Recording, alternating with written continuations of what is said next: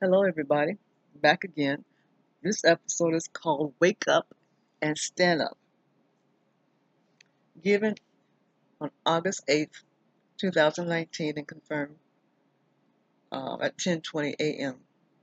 We must wake up and stand up by praying for not only our own, but everyone in our territories. Evil has infiltrated the entire world and is no longer hiding in the closet. It has invaded every industry, and the atmosphere has changed. We see its effect with our own eyes and hear it with our own ears. We must respond not just by shaking our heads with unbelief and shock and crying for the loss of lives and the family members left behind. The world has waxed colder, and the minds of the people are under attack by evil influences.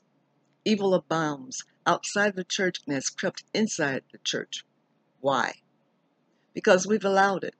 We, the followers of Jesus Christ, not viewers, one leg in and one leg out, have not set boundaries, not addressed disobedience, and have, have allowed fear, pride, and manipulation, witchcraft, and perversion spirits to plant their seeds we, the body of Christ, have been given the Word and the Holy Spirit, not just to preach, teach, and encourage ourselves, but to apply to our daily lives within our territories.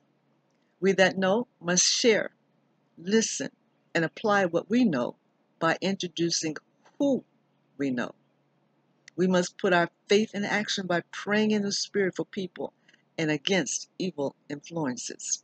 We are Christ's ambassadors and have been handpicked for such a time as this. Pray, intercede, and listen for strategies to reach out into our communities. We got to get out of the four walls and be the church and stop playing church. We must walk in unity and love so the world can see the real deal, not the imitation of holiness. We can't sit and watch our Lord and Savior be mocked in the world system. Our right to speak and stand on our beliefs be taken away while the enemy uses his influence on others to promote his agenda to kill, steal, and destroy. Our children, grandchildren, parents, loved ones, and communities that have not been enlightened by the light within us are suffering needlessly. Pray for protection that they will not be attacked and be used by darkness no matter what form it is introduced. If we have a good idea, a good recipe, a proven method, we would share without hesitation. So should we share the love of God and the Word of God. As Jesus Christ bid Peter to come out of the boat and keep his eyes on him, so is he bidding us to come out and show ourselves, for he has already paved the way Believe that He's our protection and will give us the wisdom and discernment to walk out in the natural while listening and obeying in the spiritual. He wants to show us and the entire world what eyes have not seen and ears have not heard. Will you be the one that He uses? There is a war going on, and it's not even about us. It's about good and evil, light and darkness. But God has already won through Jesus Christ and the ruler of darkness doesn't want the world to know the truth. Let there be light. Therefore, the children of light must rise and shine so those that are blind can see and be set free. The question to those who have been chosen for such a time as this are Will we accept the challenge and choose to be one of those who will share the love of God and introduce Jesus Christ to our family and others? Go out into our communities and then into our expanded territories? Will we go tell what we know in the highways and byways and bid them come?